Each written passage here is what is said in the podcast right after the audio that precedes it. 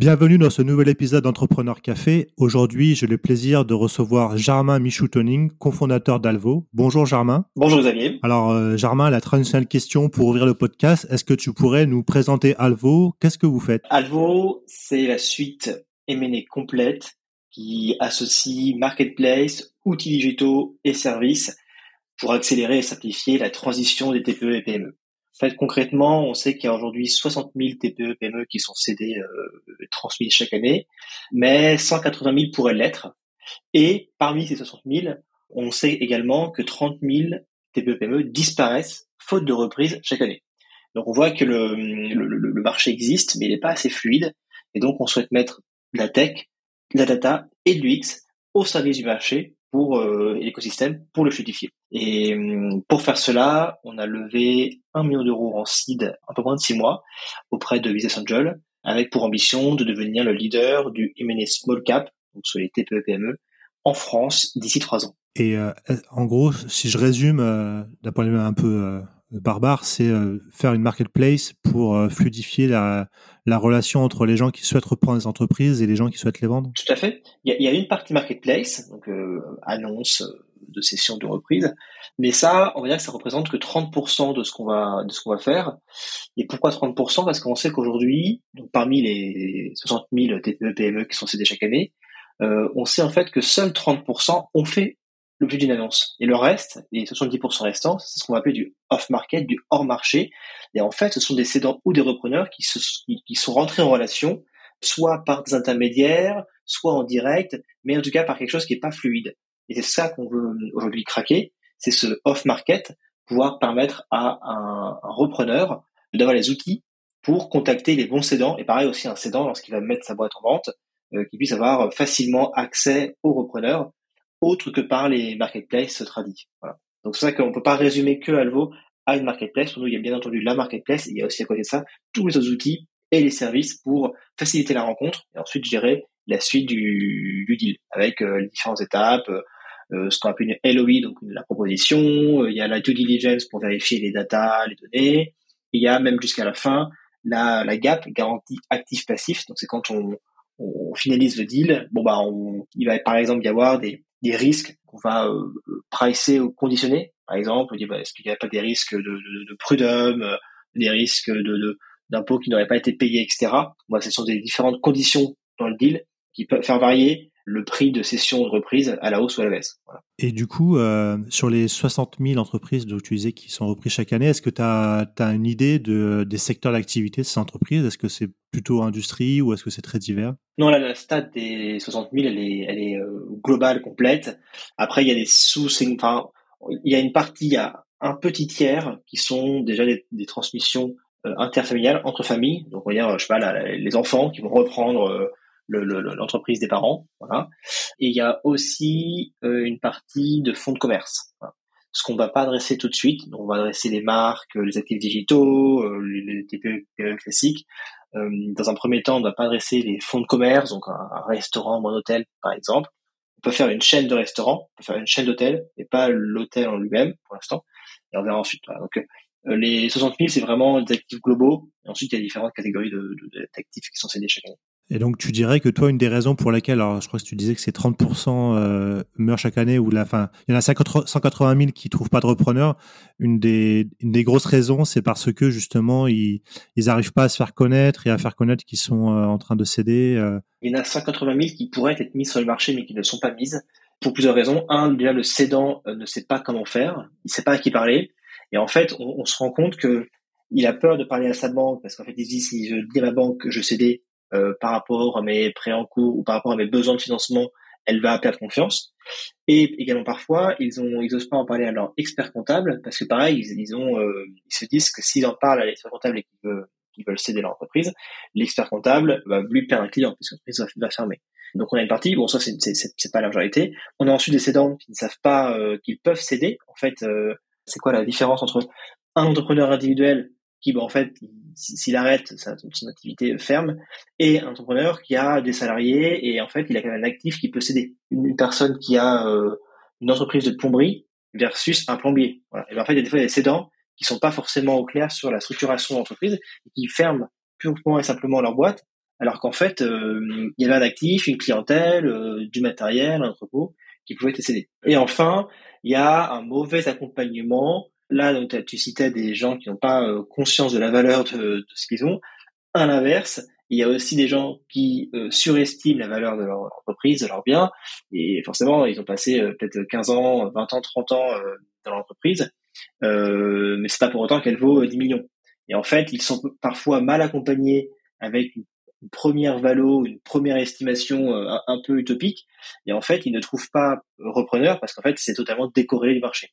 Et donc, c'est aussi en cela qu'Elvo, on a vocation à accompagner les intermédiaires, que ce soit les experts comptables, les avocats, euh, les différents conseils, euh, via des rapports de valo sur différentes méthodologies, que ce soit des, multiples de, de, de, revenus, multiples de chiffre d'affaires, ou bien des comparables par rapport aux autres activités, par rapport aux, entreprises similaires qui ont pu être cédées, pour pouvoir avoir une approche plus rationnelle sur la valeur réelle de l'entreprise en vue d'une session euh, dans un délai raisonnable. Ouais, vous apportez une expertise d'utiliser de M&A, donc de de, de, valorisation qui est professionnelle et qui est cadrée pour les aider à vraiment identifier la valorisation exacte de leur entreprise et pas bah, pas mettre un chiffre un peu euh, enfin émotionnel comme tu disais quelqu'un qui a créé son entreprise pendant 20 ans forcément il a il pas forcément euh, impartial. Il y a une partie un peu émotionnelle évidemment c'est mon entreprise c'est mon bébé j'ai bossé pendant bossé pendant 30 ans il y a cela et puis également euh, un peu un alors là on a une période de, de, transition qui est assez intéressante mais il y a eu euh, toute cette période des startups. Bon, bah, j'en suis aussi un, un, pur produit, on pourrait y revenir, mais euh, valorisé de, de, avec des multiples énormes.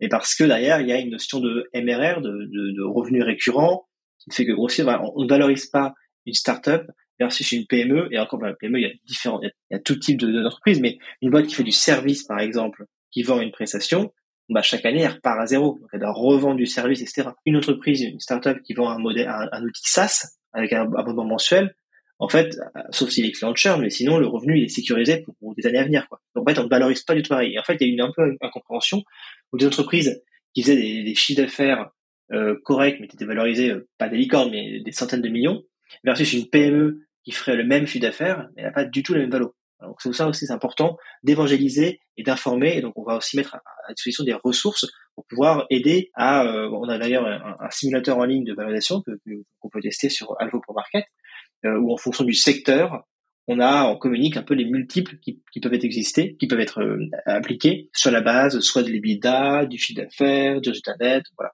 Je trouve ça super intéressant la, thématique de la valorisation parce que c'est vrai que d'un point de vue extérieur, quand on voit des startups qui font, euh, alors je vais pas dire zéro chiffre d'affaires, mais qui sont ultra déficitaires, euh, puissent lever des millions et puissent valoriser euh, des centaines de millions d'euros versus des PME qui sont rentables et qui, elles, ont du mal à trouver des financements. C'est vrai que d'un point de vue externe, parfois, on a un peu du mal à comprendre. C'est ça. Mais tout dépend, en fait, du type de, du type de client, du type de revenu, de la récurrence de ce revenu. Mais est-ce que tu penses pas aussi qu'il y a aussi de l'appétence aussi des, des fonds qui investissent, qui sont peut-être plus ouverts à investir dans des startups? Entre guillemets, c'est peut-être plus à la mode et c'est peut-être plus euh, simple pour eux de, à comprendre qu'investir dans des, des TPE, PME qui peuvent faire des produits industriels un peu plus complexes. Il y a peut-être ça aussi qui joue ou pas du tout?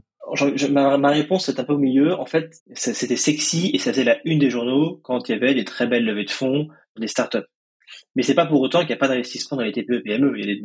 c'est un peu moins, on en, communique, moins. Il y a d'autres entreprises, euh, d'autres d'autres fonds, c'est pas forcément les mêmes, qui euh, participent à des, des LBO, des investissements dans des PME, dans des belles ETI, mais c'est sûr que c'est pas un peu moins sexy ou, bien les, les, montants vont être moins, enfin vont être, les multiples vont être moins, donc on va moins en parler. Donc j'ai envie de dire qu'il n'y a pas de, il y a pas une dichotomie à ce niveau-là.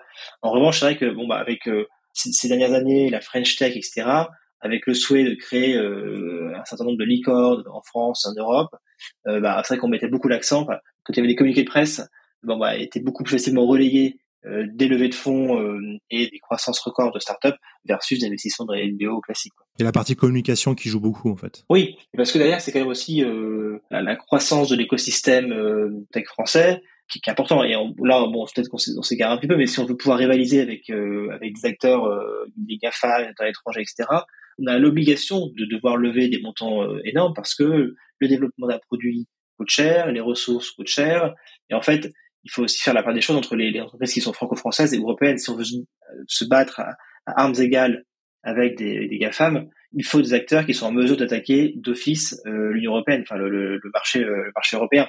Les seuls consommateurs français ne suffisent pas en fait. C'est aussi pour ça qu'il y a ces montants qui sont levés pour aller chercher la croissance euh, en Europe pour pouvoir bah, rivaliser avec des acteurs étrangers qui viendraient des USA pour prendre pour prendre l'exemple des Américains sur le marché européen. Hmm. Non, c'est très clair.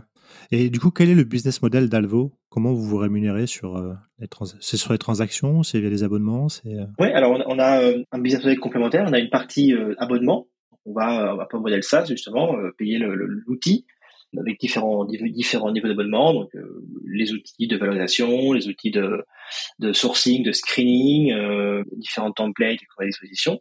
Là également avec un expert dédié. Donc en fait, on a un peu sacisé le service, si je puis dire, parce qu'on paye un abonnement et qu'on a droit à on a la, la, la, possibilité de contacter un expert, on a un point de suivi euh, mensuel sur sa recherche ou sur sa reprise, voilà.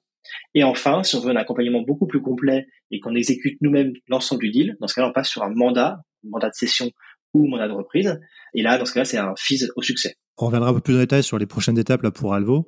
Euh, maintenant, ce qui m'intéresse, euh, Germain, c'est parler un peu de toi. Donc, tu disais que tu voulais demander startup. Bah, D'où viens-tu?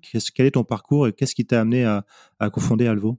J'ai commencé en chez Boursorama, donc c'était à l'époque le terme fintech n'existait pas, donc c'était plutôt une banque en ligne, on va dire.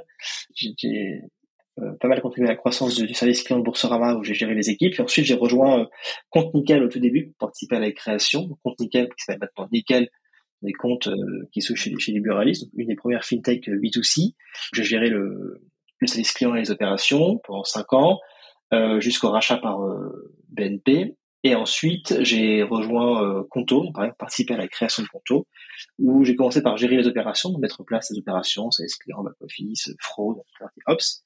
Et au bout de trois ans, j'ai switché côté marketing. Comme j'avais déjà fait des opérations chez Boursorama, Nickel et Conto, je souhaitais découvrir un peu d'autres d'autres skills et, et aussi découvrir la partie revenus, non pas que la partie euh, coûts et, et, et opérations. Et donc j'ai switché côté marketing pour euh, créer une équipe partenariat et gérer les partenariats euh, Conto, partenariat industriel et d'acquisition, et euh, voilà, équipe qui générait 20% de, de l'acquisition quand je suis parti de, de Conto, donc il y a quelques quelques mois. Et donc c'est en en collectant, enfin en échangeant avec des, connaissances et en collectant des, des donc des, des, des, feedbacks de cédants, de repreneurs, que déjà on on s'est rendu compte de la, de la différente, ce qu'on appelle pain, donc les différentes difficultés qu'il y avait, euh, soit à trouver un cédant, soit à trouver un repreneur. Ça, c'est le premier élément qui a nourri notre discussion.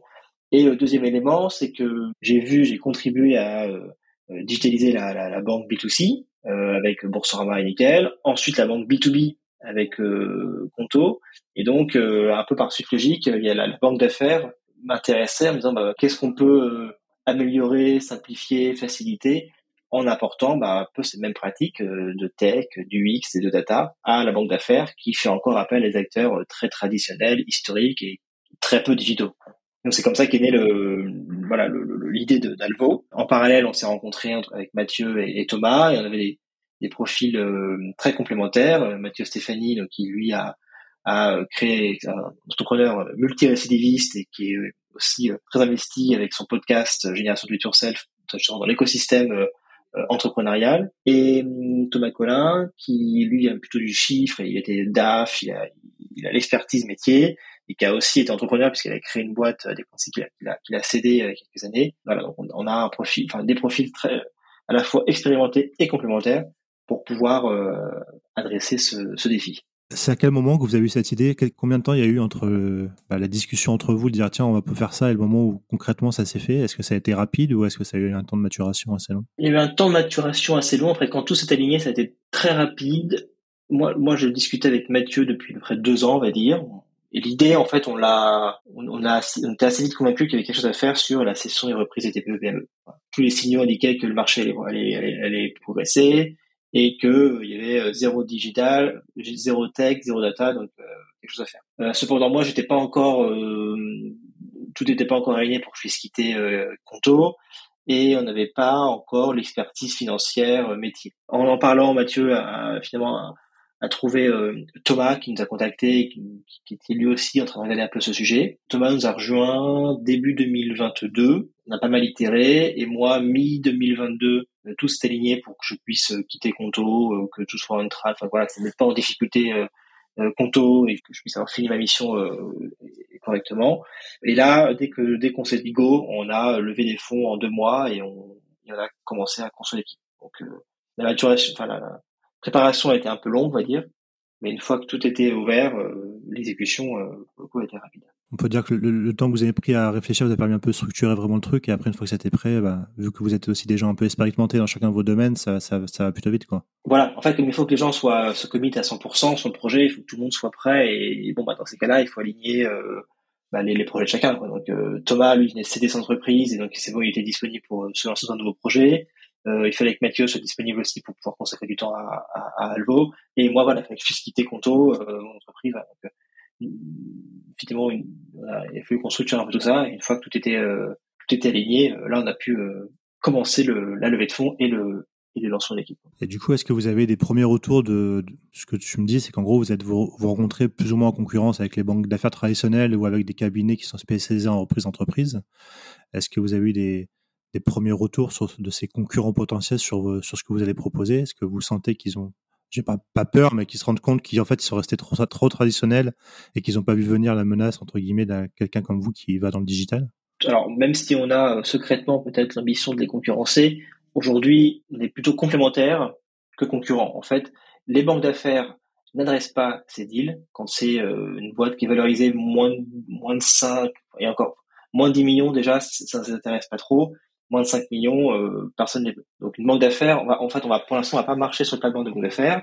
On va même plutôt collaborer avec elles si elles ont des petits deals qu'elles veulent nous envoyer et que nous on a des gros deals qu'on veut leur euh, leur adresser. C'est plutôt les experts comptables aujourd'hui qui sont euh, les. Et il y a aussi quelques cabinets plus petits qui vont adresser ce, ce, ce, marché plus petit. Et là, pour le coup, on est plutôt, enfin, on a une approche de collaboration et de d'aider ces, ces experts comptables en leur permettant bah de, de, de, déléguer, de sous-traiter. Aujourd'hui, à part des gros cabinets de comptables, euh, il y a des gros comme Inexenso, etc., qui ont euh, créé des équipes dédiées pour euh, pour les mener.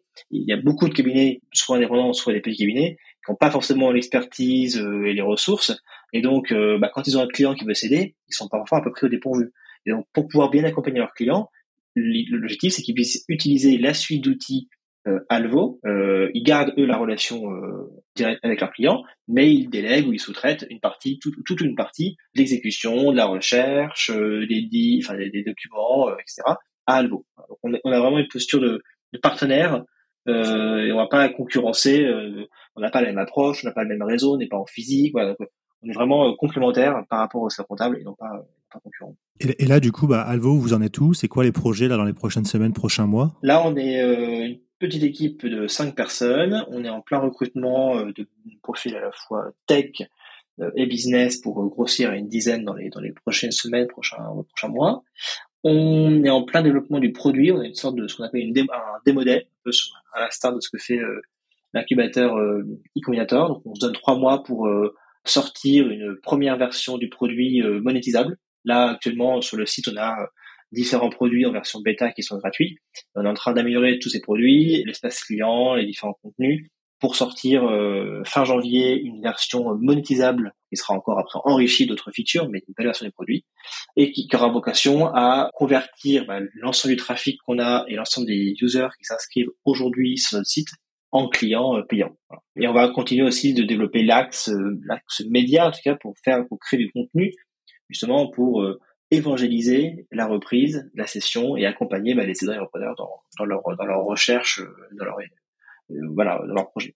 Ce que, j'allais dire, c'est euh, l'aspect communication dans votre cas est aussi clé pour faire connaître la plateforme, enfin tous vos services et puis la plateforme pour que les gens aient assez confiance pour s'inscrire et passer par un format digital. Je pense notamment aux cédants qui sont parfois assez, assez âgés, qui ont peut-être pas forcément l'habitude de tout ce qui est digital et qui ont ont pu être traditionnels. Est-ce que, est-ce que tu penses qu'il y a certains qui pourraient avoir un frein à se dire, euh, je, je sais pas trop, Alvo, c'est digital, c'est marketplace, etc. Tous ces mots-là où ils ont pas trop l'habitude. Est-ce que tu penses que ça peut être un frein pour eux ou pas du tout? Pour moi, c'est pas un frein. Je, enfin, je vais faire ma réponse en, deux parties. Pour moi, c'est pas un frein parce que ces cédants sont avant tout, à titre perso, consommateurs de euh, Netflix, Airbnb, un smartphone avec Waze. Enfin, en gros, c'est un peu le même, même constat qu'on a fait avec, euh, avec Conto, qui est une banque en ligne pour les pros. Les clients, c'est pas des c'est pas des entrepreneurs qui ont 25 ans. Hein. Les clients, c'est des euh, c'est des dirigeants euh, qui ont euh, alors de 25 certes, mais 40 ou 60 ans quoi. Donc donc dans le texte, cette,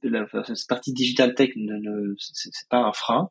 En revanche, on n'a pas pour ambition et on n'a pas digitalisé l'ensemble du, deal. Il y a toujours une notion de rencontre, de service et de, physique qui sera importante, surtout quand on cède une entreprise, on a passé 20 ans de sa vie, etc. Nous, ce qu'on veut surtout digitaliser, améliorer, faciliter, et, là où la, tech a beaucoup de valeur, beaucoup de force, c'est sur la rencontre au début, faire ce, le matchmaking, le, le, Tinder, et ensuite aider aussi sur tout ce qui est signature électronique avec du USign, DocuSign, etc. Ça maintenant, bah, tout, tout, le monde est habitué à signer des contrats. En revanche, euh, les étapes de négo, la signature, et même si après il faut faire un... Bon là, on a, on a, eu quelques deals qu'on a signés, on n'a pas fait de rencontre avec euh, une bouteille de champagne à la fin, mais s'il faut faire ça, on, on, le fera. C'est, c'est pas... Euh, il y, aura toujours ce besoin de rencontre, de se voir et de signer. et même s'il faut signer en papier, bah, on, le fera. En fait, ce, qu'on a pu voir des, des collectés comme euh, des, des, premiers clients, des premiers utilisateurs, c'est que la partie compliquée, c'est euh, les un an, deux ans de recherche en début. Si après, euh, il faut se déplacer pour aller signer chez un avocat un document, euh, fine, une entreprise, alors il y a des personnes qui en reprennent plein, mais généralement, un cédant, il vend une boîte ou deux, trois boîtes dans sa vie. Donc s'il faut aller se déplacer pour les signer, c'est pas grave. En revanche, tout le temps qu'il a passé à rechercher les annonces, contacter des gens, des, appeler, passer des coups de fil pour euh, essayer de trouver un repreneur ou un cédant, c'est ça qui est vraiment très long aujourd'hui, qui est compliqué. Là, on a beaucoup parlé des cédants, mais euh, quid des repreneurs euh, Est-ce que vous est-ce que vous faites une sélection, par exemple, euh, n'importe qui peut s'inscrire sur la plateforme ou pour être repreneur, il faut avoir quand même rempli un certain nombre de, de prérequis, je ne sais pas lesquels, mais. Ouais, alors pour l'instant, tout le monde peut s'inscrire. Et il faut savoir également qu'il y a plus de repreneurs que de cédants en France aussi. Donc ça, c'est assez important. Après, il y a des, preneurs, des repreneurs qui peuvent être plus ou moins qualifiés. Donc pour l'instant, tout le monde peut s'inscrire. En revanche, ce qu'on va, alors pas le cas encore, mais là, ce sera des prochaines features. Euh, ce qu'on va euh, développer, c'est tout, cet aspect euh, KYC et également vérification des, des pas des garanties financières, mais en tout cas du montage financier KYC, pour ceux qui connaissent pas, qui écoutent, c'est Know Your Customer, donc c'est. C'est identifier, vérifier l'identité du repreneur, euh, ça, on l'a déjà aujourd'hui avec euh, une notion de NDA, d'accord de confidentialité. Quand euh, un cédant publie une annonce et qu'un repreneur veut le contacter, il doit décliner son identité pour qu'on puisse signer un accord de confidentialité, pour que le cédant euh, s'assure, enfin, s'assure de la personne physique qui lui demande des informations, vérifie que c'est pas un concurrent par exemple ou autre. Voilà. Donc ça, c'est le premier élément. Mais là, où, là, on voudra aller plus loin, ce sera dans la partie montage financière. En gros, aujourd'hui, un repreneur, soit il apporte lui-même du cash, donc je sais pas 200 000 ou 1 million, et puis bah, la banque, euh, il aura un financement et la banque financera euh, le, reste pour pouvoir acheter une entreprise. Ça peut être ça, on dire le profil type. Bah, nous là on apportera de la valeur, c'est pouvoir euh, vérifier cet apport un peu financier,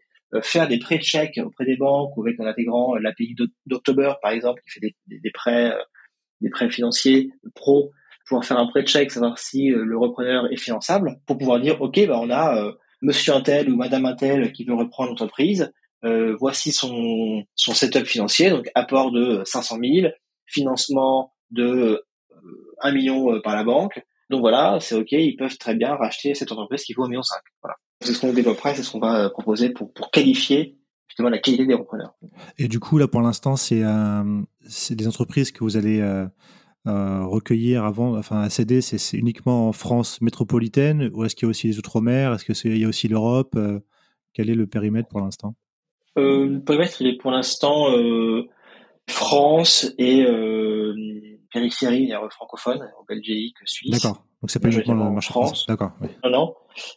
En fait, il y a un peu de, de transfrontalier pour l'instant, ce qui va, le trigger, si je puis dire, le, paramètre, ça va être le type de conseil et la manière dont se négocie le dossier. Si c'est euh, avec des conseils, des experts comptables, des avocats français ou pas français, parce que les, différentes méthodologies après vont être euh, vont être différentes justement. Ouais, c'est pas les mêmes us et coutumes ou les mêmes. Tout à fait, voilà. C'est pas forcément les mêmes intermédiaires, les mêmes obligations, euh, les mêmes contrôles. Mais on verra ensuite, pour ambition de s'étendre en Europe, euh, le bon, marché français est déjà énorme, il y a beaucoup de choses à faire, mais on se, on se ne ferme pas à, ce que dans les deux trois ans à venir, on puisse aussi également euh, étendre le marché européen. Ouais, voilà, c'est la force de, la, de la mentalité startup, quoi. C'est de viser haut directement et de se dire on se limite pas euh, mm. au marché français, quoi. Euh, surtout qu'en fait, on va avoir aussi des, très belles TPE PME françaises où l'acheteur, alors soit elles voudront faire des opérations de build-up, donc d'acquisition dans d'autres pays, ou inversement, elles se feront racheter par des étrangers. On sait qu'aujourd'hui, il y a beaucoup de TPE PME françaises qui se font racheter par des, ETI ou des, des, boîtes allemandes par exemple. Donc il faut aussi qu'on puisse accompagner ces cédants et repreneurs dans ces opérations de, de croissance européenne. Du coup, tu, tu, disais que tu vous recrutiez beaucoup. Je suppose s'il y a des gens qui écoutent, qui sont intéressés pour rejoindre l'aventure, ils peuvent aller sur votre site internet et puis aller candidater directement. Oui, et puis aussi ne pas hésiter à faire des candidatures spontanées. En fait, aujourd'hui, là, on a mis sur le site les, les prios de. On regarde un peu notre, business plan, nos besoins actuels, mais tous les postes de, de, de relations clients, de d'analyste, de, de, de, business, marketing, euh, c'est aussi des postes qu'on va rechercher. Donc euh, voilà, bon, à date sur alvo.market, il y a les offres. Et puis il y a également la partie de la, possibilité de candidater en, en candidature spontanée. Parfait. Et du, coup, pour, euh, pour conclure euh, l'entretien, euh, Germain, la très une question qu'on pose à tous nos invités. si tu avais un conseil à donner à quelqu'un qui souhaiterait se lancer dans l'entrepreneuriat mais qui n'a pas forcément les codes, qu'est-ce que, quel serait ce conseil? Bah Justement, la première question, c'est ça, c'est un peu se poser la question de ce pourquoi on fit le plus. quoi. Est-ce qu'on est le meilleur dans l'entrepreneuriat à créer from scratch une activité ou à en reprendre une? Et en fait, Là, il y a eu une période où c'était euh, très sexy de créer une start-up, euh, lever des fonds. Voilà, alors là, il, peut devenir un peu plus compliqué de lever des fonds, bien que pour les projets early stage, euh, il y a toujours du cash disponible. Les conditions sont peut-être un peu plus restrictives, mais il y a toujours des financements disponibles. Mais en fait, créer une entreprise from, quand je dis from scratch, de zéro, avec bah, lancer son activité, etc. Il y a une partie de trouver l'équipe, trouver le, trouver les premiers clients qui peut être assez longue, alors que reprendre une activité qui existe déjà, qui alors on parle pas forcément de reprendre une, PME euh, avec euh, 100, salariés, hein, mais reprendre une petite entreprise. Là, on a une, avant sur notre site, on a une marketplace euh, de kitesurf, on a euh, des, des, sites en ligne de vente de bijoux, on a une boîte qui fait des chalets en bois dans le Jura, enfin, tout type ah oui, c'est très divers. Ouais. C'est très divers, voilà. Mais là, pour tous les tous les profils, en fait, on reprend, mais je reprends cette histoire de marketplace ou de site de bijoux. Bah, c'est une boîte qui fait peut-être 700 000 ou 1 million d'euros de, chiffre d'affaires euh, qui se gère à une ou deux personnes, bon bah il y a des gens qui vont être beaucoup plus à l'aise à reprendre cet, actif et bah le euh, apporter d'autres compétences marketing, sales pour le faire grossir, euh, recruter des personnes, etc. Et ils seront beaucoup plus à l'aise avec cet outil, cet actif, plutôt que de devoir créer de zéro une marketplace dans la bijouterie, trouver toute la partie, euh, toute la partie pour la production, l'envoi des, l'envoi des, des, colis, euh, voilà, il faut tout, tout cet mettre en place. C'est vrai que déjà se poser la question de, ok, moi je suis plus à l'aise euh, sur quelle étape, le 0 to 1 ou euh, la partie de croissance? Ça c'est la bonne, euh, c'est la, la, question qui, qui est cruciale. Et, et ensuite c'est poser la question de qu'est-ce qu'on aime faire. À la fois il faut aimer le produit qu'on vend et ensuite quelles sont les compétences qu'on a envie qu'on aime et qu'on a développées quoi. Si en fait on se développe une boîte de formation, je dis ça au hasard, mais et qu'en fait on, a, ça, ça, ça nous barbe de former des gens, euh, c'est mal barré déjà. Donc c'est important de. Euh, en revanche, si on si on reprend une, boîte de, enfin si, j'adore euh, la campagne, le Jura et manier le bois et les beaux chalets, bah en fait reprendre une PME qui fait des chalets en bois dans le Jura, c'est c'est le rêve de ma vie quoi. parce que c'est quand même une boîte où on va y passer enfin 5 jours sur 7 ou 7 jours sur 7. C'est pas comme quand on est salarié, on peut couper et on se dit bah voilà, j'en prendrai lundi mon activité. Quand c'est quand on crée son entreprise ou quand on est entrepreneur, voilà, on a, jusqu'à ce que l'entreprise soit euh, plus rentable et plus et viable, il y a quand même un peu une notion de, vie ou de mort euh, sur euh, bah, les différentes activités, les différents business qu'on lance, et donc on est on est, on engagé, vit à 100% l'aventure entrepreneuriale dans laquelle on est. Ouais. En gros, vraiment déjà se poser la question quel est notre profil? Est-ce qu'on est plutôt reprise d'entreprise ou créer from scratch comme tu disais Et après aimer passionnément. Voilà, c'est ça. Ne pas avoir uniquement l'aspect financier réussite, mais vraiment quelque chose qui nous éclate quoi. Bah, merci beaucoup Germain pour ces conseils, pour ce, cet entretien super super intéressant. Bah, J'encourage tout le monde, euh, ceux qui sont intéressés par la reprise d'entreprise, à aller euh, visiter le site d'Alvo, puis bah, ceux qui sont euh, intéressés à rejoindre l'aventure, à aller candidater directement sur votre site également. Merci beaucoup Xavier.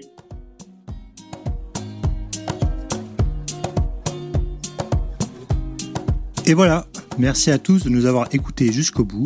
J'ai été ravi de vous faire partager ce moment avec cet entrepreneur très inspirant. N'hésitez pas à nous soutenir et laisser vos commentaires sur nos réseaux sociaux LinkedIn, Twitter et Instagram, ou bien encore nous laisser 5 étoiles et un avis sur Apple Podcast. Nous vous donnons rendez-vous jeudi prochain pour le prochain épisode de nos podcasts. À jeudi!